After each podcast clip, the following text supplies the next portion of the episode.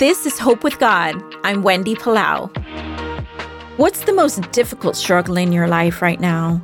In our lifetimes, we all face trouble and tragedies that cause our hearts to ache. At times in our discouragement, it may feel as though the enemy of our souls is the one in control of the whole world. But I want to encourage you, my friend, today. God is the one who made the world, and He is still on the throne. Psalm 24 says, The earth is the Lord's and everything in it.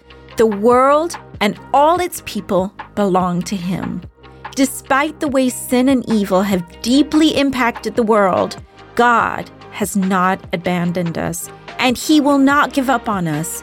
Don't give up on Him. If your heart is aching today, bring your troubles to Him. He is willing, He is longing, and He is able to help you.